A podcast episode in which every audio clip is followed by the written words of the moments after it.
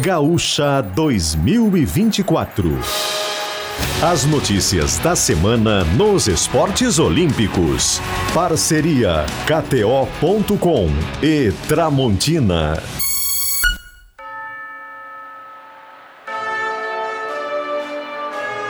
André Silva. Boa tarde, uma hora mais 32 minutos deste sábado. É sábado, 24 de fevereiro de 2024. Faltando 153 dias para os Jogos Olímpicos, 186 para os Paralímpicos de Paris, está no ar a edição 111 do Gaúcha 2024, em nome de KTO.com, onde a diversão acontece e Tramontina, o prazer de fazer bonito.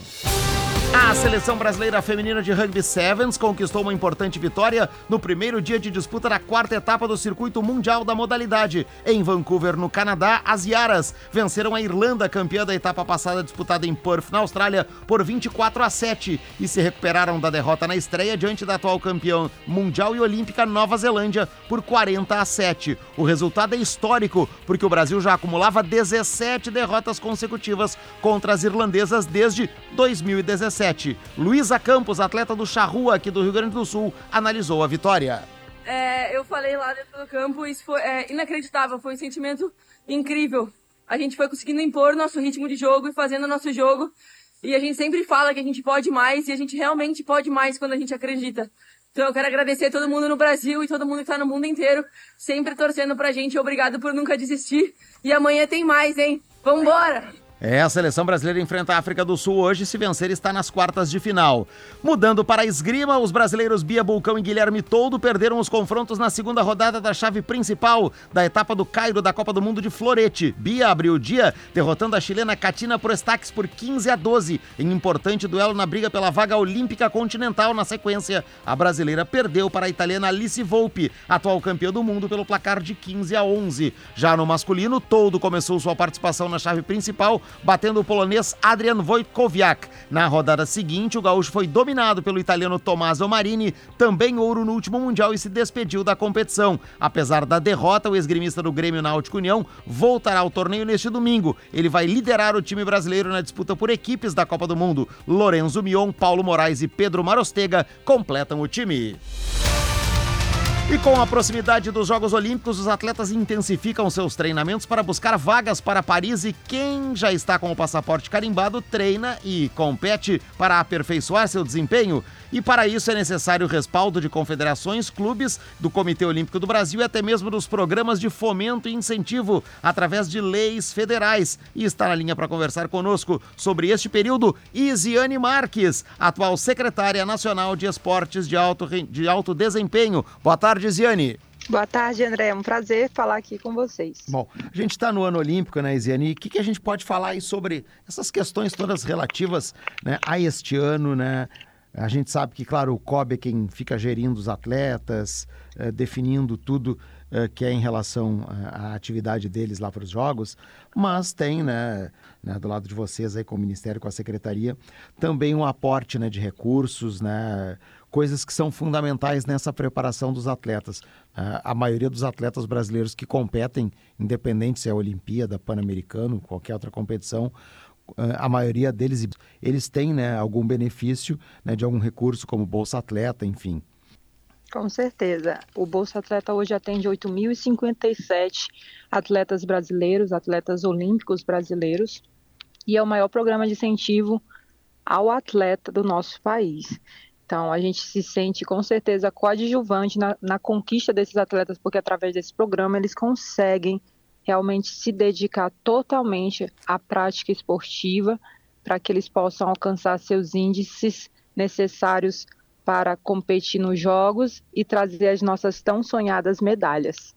Com esses resultados, né, com a exposição, e a gente sabe da importância da exposição de um atleta né, eh, como exemplo, eles podem incentivar aí jovens, enfim, uh, e para o outro lado, né, digamos assim, de, dessa, dessa roda aí, dessa engrenagem que é né, trazer mais pessoas para o meio esportivo, né, o que também a gente sabe que isso acaba sendo importante também para que depois eles cheguem lá no, no, alto rendimento, né? Sem dúvida, o atleta ele é o ídolo, ele é o espelho. A criança quando vê aquele atleta na TV, ela quer ser igual àquele atleta. Uhum. Então, ela desperta na criança já desde muito cedo uma vontade em fazer né, uma certa modalidade para ser como seu ídolo. Então, com certeza, os ídolos são importantíssimos para o desenvolvimento do esporte em geral. A gente sabe que uma pequena parte da população apenas vai conseguir chegar no alto rendimento, mas o caminho até lá, ele pode ser percorrido por muitos, e aí essas vivências, esse aprendizado do esporte, ele é para a vida e com certeza ele vai formar cidadãos mais saudáveis na sociedade, vai formar cidadãos com valores esportivos que são muito importantes para o ser humano. A gente foi sede de grandes eventos aí, né? Eh, Jogos Pan-Americanos lá em 2007, Jogos Olímpicos em 2016, Jogos Mundiais Militares, eh, teve Copa do Mundo, agora se pleiteia né, uma Copa Feminina aqui no Brasil também no futuro, né, no futuro bem próximo, inclusive. Né, e outras grandes competições vieram, né, digamos assim, nos últimos 20 anos acontecendo aqui no Brasil. O Brasil soube aproveitar este, esse número tão grande assim que a gente teve de grandes eventos, de grandes nomes que por aqui estiveram. Você acha que isso funcionou para a gente? Eu acho que funcionou sim. Eu acho que tem duas vertentes. Eu acho que tem essa vertente humana, né, de, de, da proximidade de trazer uma grande, um grande evento para dentro do nosso país. Nosso país é continental. É muito difícil que todos os brasileiros consigam ir a uma Copa do Mundo ou a uhum. Jogos Olímpicos em um outro país. Mas quando você traz isso para dentro do nosso país, você possibilita esse acesso à população brasileira. Então, eu acho que esse é um negado inquestionável. E a nível de estrutura, eu acho que o Brasil teve um grande salto nós tivemos aí milhares de equipamentos que foram ou construídos ou aperfeiçoados, tanto para os Jogos Olímpicos, começando no PAN, né, para o Pan-Americano, depois a Copa do Mundo, depois os Jogos Olímpicos. Então, claro que isso são estruturas importantes que continuaram a servir ao esporte brasileiro ao longo do tempo e também tiveram vários programas que foram financiados pelo próprio governo para que esses núcleos de formação acontecessem ou continuassem servindo aí a população também junto com os atletas, né, que é o foco, os atletas de alto desempenho do nosso país. Por vezes a gente ouve algumas pessoas assim serem críticas e dizerem: "Ah, o Estado não tem que investir no esporte, o Estado não deve, né, colocar as suas verbas no esporte, tem que colocar em outras questões". Né? Como é que isso chega para ti como ex-atleta né? e hoje uma ex-atleta ocupando um cargo importante dentro dessa estrutura toda, né? E eu acho que você já deve ter ouvido isso, evidentemente, não só agora que está aí, mas antes mesmo de chegar né, a ocupar a pasta na secretaria. Eu acho que quem fala isso realmente tem uma ignorância ao falar algo do tipo. E a ignorância, a falta de conhecimento mesmo, de entender que o esporte ele é saúde. Quando uma população brasileira está cada vez mais ociosa, com problemas mentais, o esporte, enquanto atividade física, poderia ajudar e muito a população a melhorar sua condição de saúde e, consequentemente, a sua saúde mental. Quando o esporte é inserido em comunidades de alta vulnerabilidade social, nós estamos falando em ajudar a segurança pública, em tirar o menino de uma opção indesejada e está no futuro em uma segurança pública, ele vai estar crescendo com valores e oportunidades. E, claro, que a parte esportiva, de ter a opção de tornar um ídolo né, de qualquer esporte que ele escolher a ser. Então, a gente realmente precisa mudar essa, esse entendimento da população de que o esporte ele é um aliado, ele deveria ser entendido como uma política pública aliada para a educação, para a segurança pública e para a saúde. Isso entra dentro daquela questão de que ela é difícil, você disse, não, nosso país é continental, enfim, de ter um plano nacional de esportes, mas é possível, né? Eu acho que adequando ele por exemplo, vamos pegar, eu estou aqui na região sul, mas você é, é, é lá do Maranhão, né? então a região lá tem é, as suas características, né? e outras regiões brasileiras, enfim. Né? Para um plano nacional, se ele é possível fazer dessa forma, adequando as questões regionais. Com certeza. O plano nacional, ele já existe esse, digamos, planejamento para que se torne lei em breve, ou se uhum. a lei, não, se eu não me engano, se ela já foi aprovada, está em debate e isso constitui-se dentro da Lei Geral do Esporte que foi aprovada. porque é justamente esse entendimento de que a gente precisa colocar competências, né, digamos assim, para uhum. cada ente da federação, seja o governo federal, estados e municípios, para que realmente a gente consiga ter esse plano nacional acontecendo, porque aí sim a gente vai conseguir abarcar todas as individualidades e particularidades de um país do nosso tamanho. E aí vocês podem, vocês poderão, né, o governo poderá, enfim, incluir esses entes e, uh, evidentemente, fazer aquele trabalho que tanto se cobra, né? Ah, por que, que não se trabalha no Brasil base através de escola, universidades, né? E, e tendo é, esse, esse plano, isso pode ajudar bastante, né? Ideal. A gente é um país clubista, né? Nossa é. base esportiva é formada em clubes, não que isso esteja errado ou certo, essa é a nossa formação né? E a gente tem que entender a importância também dos clubes nessa formação. Porém, a gente também não pode eximir a importância das escolas e universidades também nesse contexto, né? Que vem para somar e não para extinguir os clubes que já existem como formadores de atletas dentro da nossa cultura esportiva brasileira. Zene, deixa eu perguntar agora para a ex-atleta, o que, que significa estar numa Olimpíada, né? Uh, e cada um de vocês né, aqui no Brasil funciona assim. Uh, até por tudo isso que a gente vem conversando ao longo dessa entrevista, né, vocês tiveram sempre, o atleta sempre teve as suas dificuldades, primeiro para conseguir chegar num clube, para chegar no alto rendimento, enfim. O que, que significa estar nos Jogos Olímpicos, independente do resultado final, mas estar nos Jogos Olímpicos, que é o que vai acontecer para 300 brasileiros esse ano, por exemplo? Olha, estar nos Jogos Olímpicos, assim, é, é, eu acho que é a conquista final de qualquer atleta. Eu eu, enquanto atleta, eu sempre sonhava em jogar uns Jogos Olímpicos. Eu lembro que eu não tinha nem ideia se, se eu ia ser profissional, se isso tinha algum recurso financeiro, mas eu sabia que eu queria jogar na seleção brasileira, vestir a camisa da seleção brasileira e jogar os Jogos Olímpicos, por entender que aquela era a maior competição esportiva do mundo, onde estaria ali um seleto grupo dos melhores atletas do mundo. Então, para mim, estar presente uns Jogos Olímpicos é a grande conquista de qualquer atleta. É claro que cada modalidade também tem a sua Copa do Mundo ou Mundial, como ela tem sua nomenclatura em cada modalidade, que é também muito importante, mas essa comunidade esportiva reunida dentro de uns Jogos Olímpicos, ela realmente é diferente. Ela tem o olhar do mundo inteiro parado para aquele momento, então é muito especial. E fora que a sensação realmente de estar ali, ela é memorável e algo que com certeza todo atleta guarda para a vida. Aliás, falando em atleta, faltou, faltou alguém como você na seleção brasileira, alguém da sua função, enfim, né? Na, agora lá em Belém, quando a gente teve, infelizmente, a, a eliminação da seleção, mas é uma eliminação que uh, ela mostra algumas questões. Por exemplo, no outro pré-olímpico lá para Tóquio, também a gente acabou não conquistando nenhum resultado positivo, enfim. As meninas estão se esforçando, mas precisa de um trabalho maior até para dar essa sustentação para elas, né? É, infelizmente já é o nosso segundo ciclo olímpico que a gente não consegue finalizar com a ida aos Jogos, mas existe um avanço, existe uma melhora. A gente entende também que existe uma renovação acontecendo dentro da seleção e o resultado ele é, é um trabalho continuado, né? A gente uhum. sabe que o rendimento ele não nasce de um dia para o outro e desde que o Brasil pairava ali entre os quatro do mundo até 2010, talvez, a gente realmente tem lutado bastante para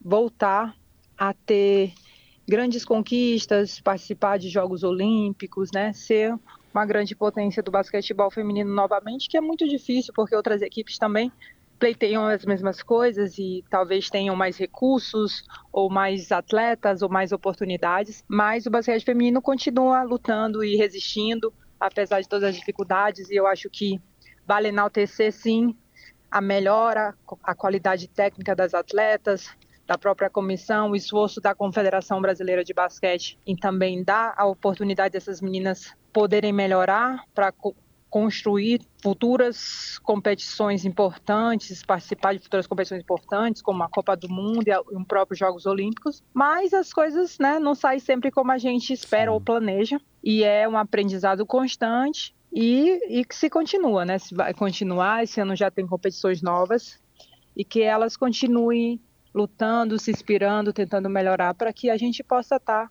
nos próximos Jogos Olímpicos, porque é muito importante para o Brasil que o basquetebol feminino esteja lá representado. Precisa de uma liga mais forte, precisa de mais intercâmbio internacional. Na tua visão, o que, que, que seria necessário para ter esse crescimento? Algumas coisas elas por vezes elas são de gerações mesmo. A gente ter é, o, o Isiane, é, Marta, Hortência, Paula, tantos outros nomes que passaram pelo Brasil, Janete, né, ou, em, em, gerações distintas ou por vezes coincidindo o fim de uma com o começo de outra. Isso às vezes é difícil de acontecer, né? Falta mais fortalecer a liga, uh, daqui um pouco ter um intercâmbio maior, pra, até para que as meninas, de repente, na categoria de base possam sair mais um pouco também né, e buscar experiência, né? O que, que, que você acha que está faltando? Essas duas é, questões que você citou são fundamentais, sim. Fortalecer a liga é importante, porque a gente precisa desse intercâmbio aqui dentro.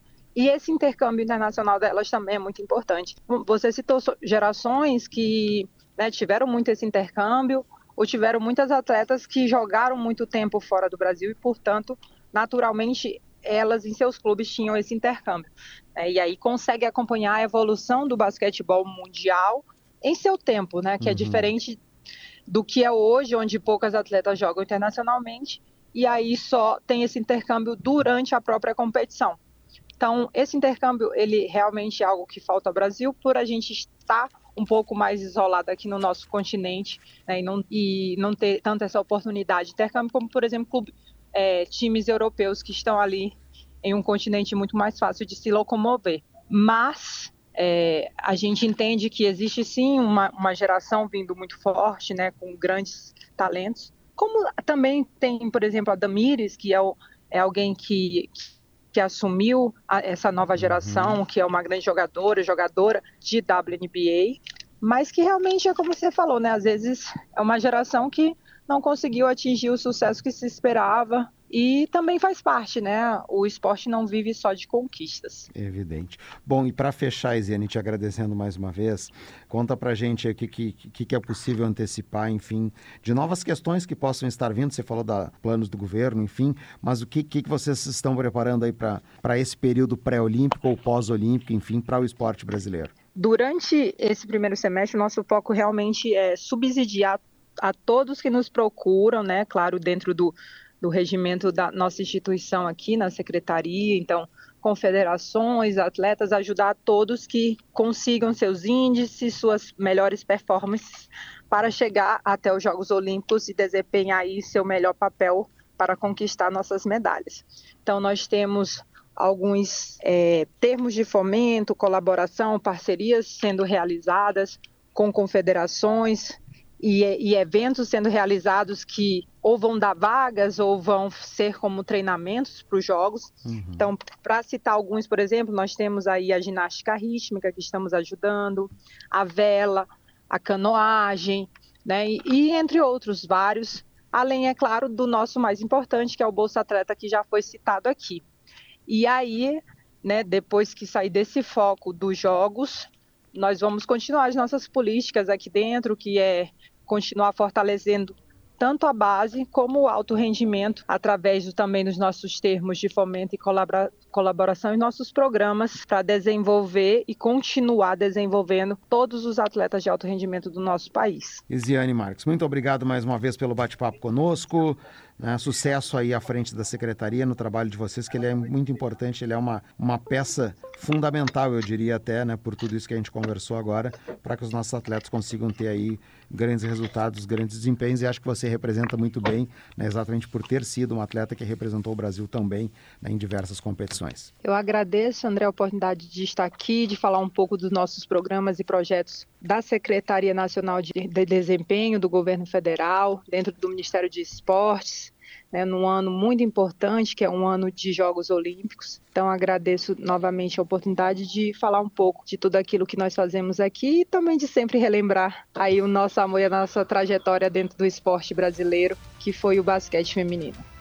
Valeu, obrigado, Eisiane. Você está acompanhando o Gaúcha 2024. Tá faltando emoção por aí? Então acesse kto.com, faça seu cadastro e divirta-se com as probabilidades. kto.com, onde a diversão acontece. Site para maiores de 18 anos, jogue com responsabilidade. E na temporada Tramontina, encontre churrasqueiras, cadeiras de praia, tomadas e ferramentas para cuidar do seu lar com estilo e funcionalidade. A Corte Arbitral do Esporte rejeitou o recurso do Comitê Olímpico Russo contra a suspensão determinada pelo Comitê Olímpico Internacional relacionada ao conflito na Ucrânia. O anúncio foi feito na sexta-feira no tribunal com sede em Lausanne, na Suíça. O COI suspendeu o Comitê Russo por ter integrado sob a sua autoridade várias organizações esportivas das regiões ucranianas ocupadas. A Corte afirmou que sua decisão é definitiva e vinculante. A última via de apelação para a Rússia será apresentar um recurso dentro de 30 dias ao Tribunal Federal da Suíça. A FIFA oficializou ontem a data do sorteio dos grupos do futebol feminino e masculino dos Jogos Olímpicos. As chaves serão definidas no dia 20 de março, 4 da tarde, em Paris. No torneio feminino serão 12 times e a seleção brasileira está classificada. Em preparação para os Jogos, a equipe dirigida por Arthur Elias entra em campo na madrugada deste sábado para domingo, meia-noite e 15, para enfrentar a Colômbia pela segunda rodada da Copa Ouro da CONCACAF. Duas importantes competições estão começando neste sábado. A temporada 2024 da Street League Skateboarding, o SLS Championship Tour, terá início em Paris com a presença de seis skatistas brasileiros. Já a partir de quarta, será realizado o Pro Tour de Dubai, etapa que fecha a primeira janela classificatória aos Jogos de Paris. O evento terá 33 brasileiros e os 44 melhores skatistas de cada um dos rankings mundiais avançarão para a segunda fase de classificação. Já na praia de Margarita, Vergara, na cidade de Arecibo, em Porto Rico, o ISA Games, Jogos Mundiais de Surf, reúne mais de 50 países, incluindo o Brasil, com três atletas já qualificados para os Jogos de Paris, Felipe Toledo, João Chianca e Tatiana Weston Webb. A delegação brasileira busca as duas últimas vagas, uma em cada gênero, que estão em disputa. Mais 14 vagas individuais serão distribuídas, mas os brasileiros não concorrem nessa disputa. Ney Wilson, diretor de alto rendimento do Comitê Olímpico do Brasil, comenta sobre a crise no skate e a posição do Comitê Olímpico do Brasil e também sobre a decisão surpreendente de Felipe Toledo de não participar da temporada do surf.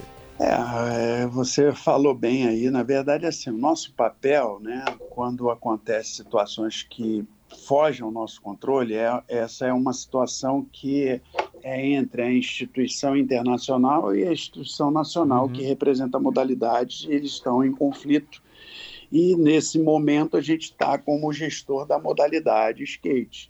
Então, obviamente, o primeiro, a primeira medida foi uma aproximação com os atletas para dizer para eles e dar tranquilidade a eles que tudo que estava sendo, tudo que está planejado até os Jogos Olímpicos e nada vai faltar a eles. Né? E nessa primeira reunião a gente levantou também é, questões de necessidades que eles pudessem estar vendo nesse momento, que nós não tivéssemos, que eles pudessem, naquele momento, manifestar. Lá estavam atletas, estavam treinadores, estavam agentes de atletas, enfim. Então, foi uma reunião bastante importante para o COB, para uhum. Um pouco melhor aí a modalidade, já que a gente é, lida com todas as modalidades, mas a gente não tem especialização em nenhuma delas, né? Claro. Especialização das confederações. Uhum. Então, obviamente, é, foi um, um avanço nesse sentido, principalmente de poder gerar uma tranquilidade, já que a gente estava entendendo que os atletas estavam caminhando também por um, uma questão que muito política, né? muito de frente. Né? A gente entende que eles são importantes dentro desse processo, eles são peças importantes, são vozes importantes, mas também precisam ter a, a, a tranquilidade para treinarem, para fazerem, para participarem. Essa modalidade é uma modalidade que ainda tem, é, inclusive começa agora, na próxima semana, já é, três eventos de classificação uhum. olímpica. O primeiro deles é agora em Dubai já sobre é, a gestão do COB. Então, todos os atletas, são 50 atletas que estão viajando, todos eles, pela primeira vez, tiveram todas as suas taxas pagas pelo Comitê Olímpico do Brasil, porque até então os atletas, cada um cuidava do seu e pagava o seu. mas o COB entende que, se tratando de classificação olímpica, é papel do COB tá sendo uhum. responsável por essa por esse, essa despesa que os atletas teriam. Uhum. Então, os atletas estão entendendo, já viram e já, já estão bem mais tranquilos dentro desse processo aí de, de classificação olímpica e, com certeza, é, será uma modalidade que vai manter aí é, a tradição dos últimos jogos, já que eles são uma modalidade nova, mas que tiveram grandes conquistas em, em Tóquio e com certeza em Paris vão, vão, vão repetir esse grande resultado. Quando eu vi, Ney, que o Felipe Toledo disse que não ia competir esse ano, levei um susto, já saí procurando, tá aí, a Olimpíada, como é que vai ser? Vamos perder o Filipinho. Você levou susto, você procurou o Filipinho, como é que foi, por exemplo? É, é mais um dos eventos que vão acontecendo, né? E tudo isso vocês têm que ter o controle. É, na verdade, ele já tinha conversado e falado que ele ia se afastar, uhum. mas que não abria mão dos Jogos Olímpicos, ele ia se concentrar nos Jogos Olímpicos e que ia fazer alguns treinamentos que para ele era importante, que não é um lugar que ele tem uma, uma afinidade muito grande, aonde vai ser a prova, o Tahiti, mas que ele ia se dedicar profundamente. Então, assim, quando saiu a primeira notícia, a gente já estava alinhando antes e a gente já sabia que ele ia se dedicar bastante. Inclusive, ele agora está lá no. viajou para disputar o ISA Games, porque é uma prova né? que a gente conquistando, a gente tem chance é, de ter mais um atleta no, no, na prova olímpica, né? Então, se o Brasil conquistar o ISA Games, que é o Campeonato Mundial de Surf, né? Que não faz parte do circuito, então, a gente conquistando isso, a gente pode ter mais um atleta nos Jogos Olímpicos. Uhum. Estão lá representando o Filipinho, o Felipe Toledo, está indo também o Gabriel Medina e está indo o Iago Dora. Uhum. São três atletas de altíssimo nível e a gente acredita que a gente saia de lá com esse título e possivelmente mais uma vaga conquistada para os Jogos Olímpicos. Valeu, muito obrigado ao Ney Wilson. A entrevista completa na próxima segunda-feira no SoundCloud da Rádio Gaúcha e também outros detalhes na semana que vem aqui no Gaúcha 2024. Material especial em GZH e em zero hora nesta segunda-feira, quando faltarão 150 dias para os Jogos Olímpicos. No Rio Open, todos os brasileiros eliminados ontem nas quartas de final. Thiago Monteiro, Thiago Vilde e João Fonseca, mas o gaúcho Rafael Matos garantiu vaga na decisão de duplas junto com Nicolás Barrientos da Colômbia. A acontece amanhã. No basquete, seleção brasileira iniciou bem as eliminatórias para a Copa América. Ontem bateu em São Paulo, Paraguai, 108 a 43. E termina aqui mais uma edição do Gaúcha 2024. Equipe técnica Ismael Cavalheiro, Eduardo Polidori, Guilherme Vivian, Fernando Bortolini e Domingo Sávio. Produção da Valéria Possamay. E lembre-se, quer saber mais de esportes olímpicos? Acompanhe a minha coluna em GZH. O Gaúcha 2024 em nome de KTO. Quer mais diversão? Vai de KTO e Tramontina. O prazer de fazer bonito volta no próximo sábado. Tchau! Gaúcha 2024. As notícias da semana nos esportes olímpicos. Parceria KTO.com e Tramontina.